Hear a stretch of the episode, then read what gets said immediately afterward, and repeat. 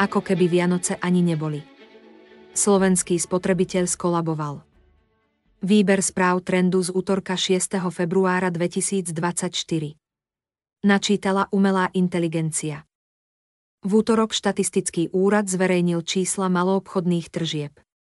Tie sú v každej rozvinutejšej ekonomike kľúčom k ekonomickému rastu. Podobne aj na Slovensku spotreba domácností tvorí viac ako polovicu hrubého domáceho produktu. Preto maloobchodné tržby neukazujú iba silu spotrebiteľa, ale naznačujú aj silu rastu HDP. A ten po útorku nevyzerá dobre. Vláda sa síce teší, že HDP rastie, no problémom je, že nerastie pre silného domáceho spotrebiteľa. Ten už 11 mesiacov v rade znižuje svoje výdavky. Hodnota očistená o infláciu ukazuje, že v decembri Slováci minuli o 4% menej ako pred rokom.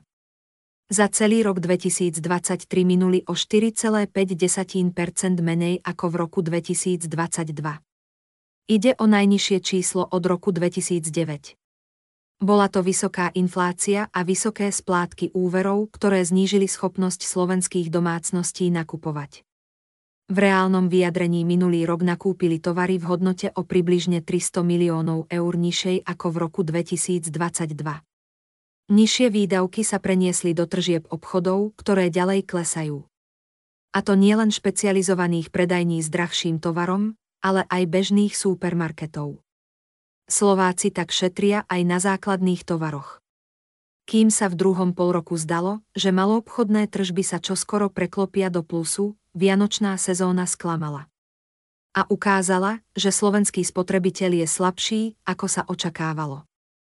Ekonómovia dúfajú, že rýchly pokles inflácie na Slovensku, ktorá sa aktuálne dostala pod úroveň 6% naštartuje rast reálnych miest. To však bude závisieť od sily domácich aj zahraničných biznisov. V posledných kvartáloch to totiž nie sú spotrebitelia a ani vláda, ktorí ťahajú rast HDP. Sú to najmä firemné investície a zahraničný obchod, ktorý dosahuje rekordné prebytky. Opäť však nie preto, že by export prudko rástol. Skôr je to kolapsom importu z dôvodu poklesu spotreby energetických surovín. Slovensko je príliš závislé od externého prostredia. Ak by sa zhoršil ekonomický výhľad eurozóny, oba súčasné pozitívne parametre prestanú podporovať rast HDP. Ostane iba vláda, ktorá chtiac nechtiac musí konsolidovať a spotrebiteľ, ktorý je vzhľadom k svojmu majetku príliš zadlžený. Momentálne pokles reálnych príjmov kompenzuje najmä rastom spotrebiteľských úverov. Kým ešte pred dvoma rokmi Slováci spotrebiteľské úvery nepotrebovali, teraz záujem o ne ožíva. Hypotekárne úvery sotva rastú, no nárast spotrebiteľských úverov smeruje k 8%. Pomocou nich si kompenzujú obmedzenú schopnosť zobrať si hypotekárny úver. Problémom je však úroková sadzba na spotrebné úvery, ktorá je neporovnateľne vyššia ako v prípade hypotekárnych úverov.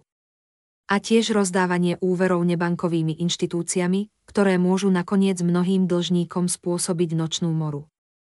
Centrálna banka však momentálne tvrdí, že problém na obzore nevidí. Rozhodne ho ale vidia mnohé obchody. Banky zarábajú. V prebiehajúcej európskej výsledkovej sezóne patril začiatok tohto týždňa európskym bankám.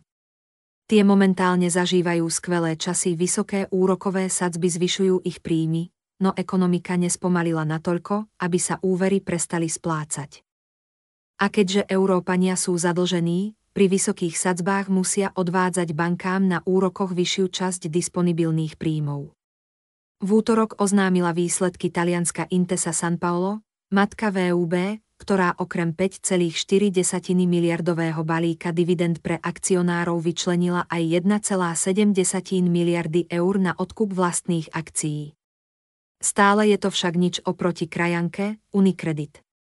Tá vyplatí akcionárom 8,6 miliardy eur.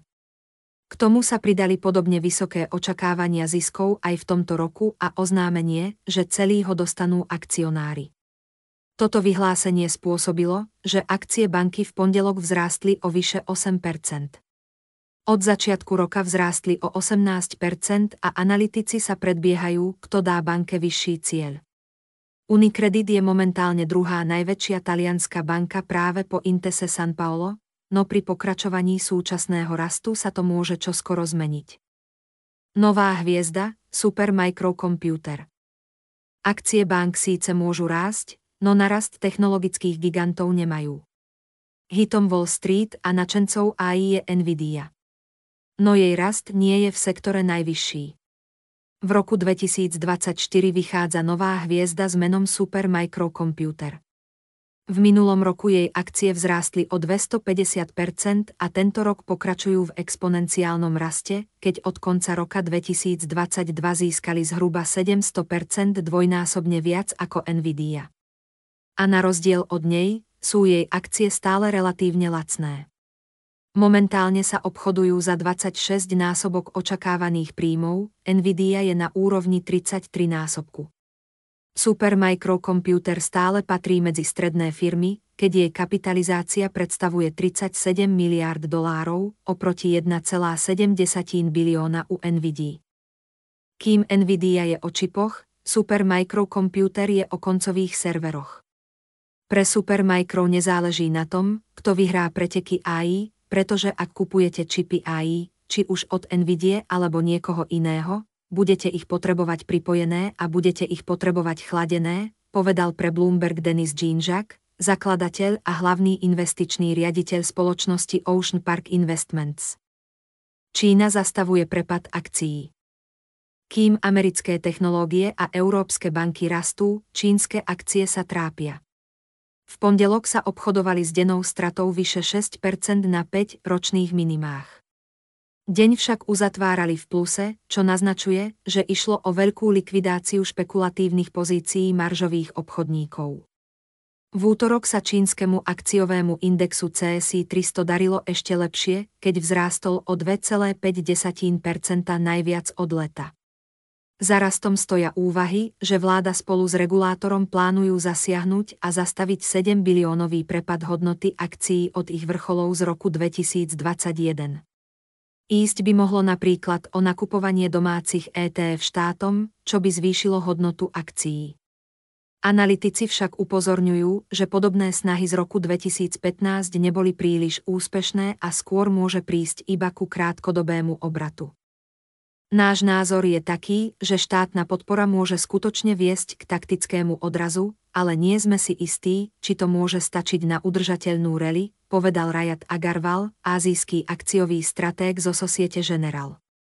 Aj keď vidíme rok 2015, nákupy sa začali v lete, ale oživenie netrvalo a trh dosiahol dno až začiatkom roka 2016. Občan Trump ak sa Čína niečoho bojí viac ako prepadu akcií, je to prezident Donald Trump. Stávkové kancelárie vidia vyše 50-percentnú šancu, že sa stane opäť prezidentom. U Joea Bidena je to iba 30-percentná šanca. To, čo však môže Trumpovi zrujnovať kampaň, sú súdy. Podľa nedávneho prieskumu Bloombergu by väčšina voličov v kritických swingových štátoch nevolila Trumpa, pokiaľ by ho súd uznal vinným z nejakého zo štyroch zločinov, z ktorých je obvinený. V útorok sa zvýšila šanca, že takéto rozhodnutie by mohlo padnúť ešte do volieb. Federálny súd totiž rozhodol, že na Trumpa sa nevzťahuje prezidentská imunita. Teraz je iba občan Trump. Môže tak čeliť obvineniam zo snahy zmeniť výsledok volieb z roku 2020. A tak sa bude čakať, kedy sa Trump odvolá a či odvolací súd príjme jeho žiadosť, čo nemusí. Isté ale je, že celý rok 2024 sa bude niesť v znamení obvinení, súdnych procesov a ich naťahovaní.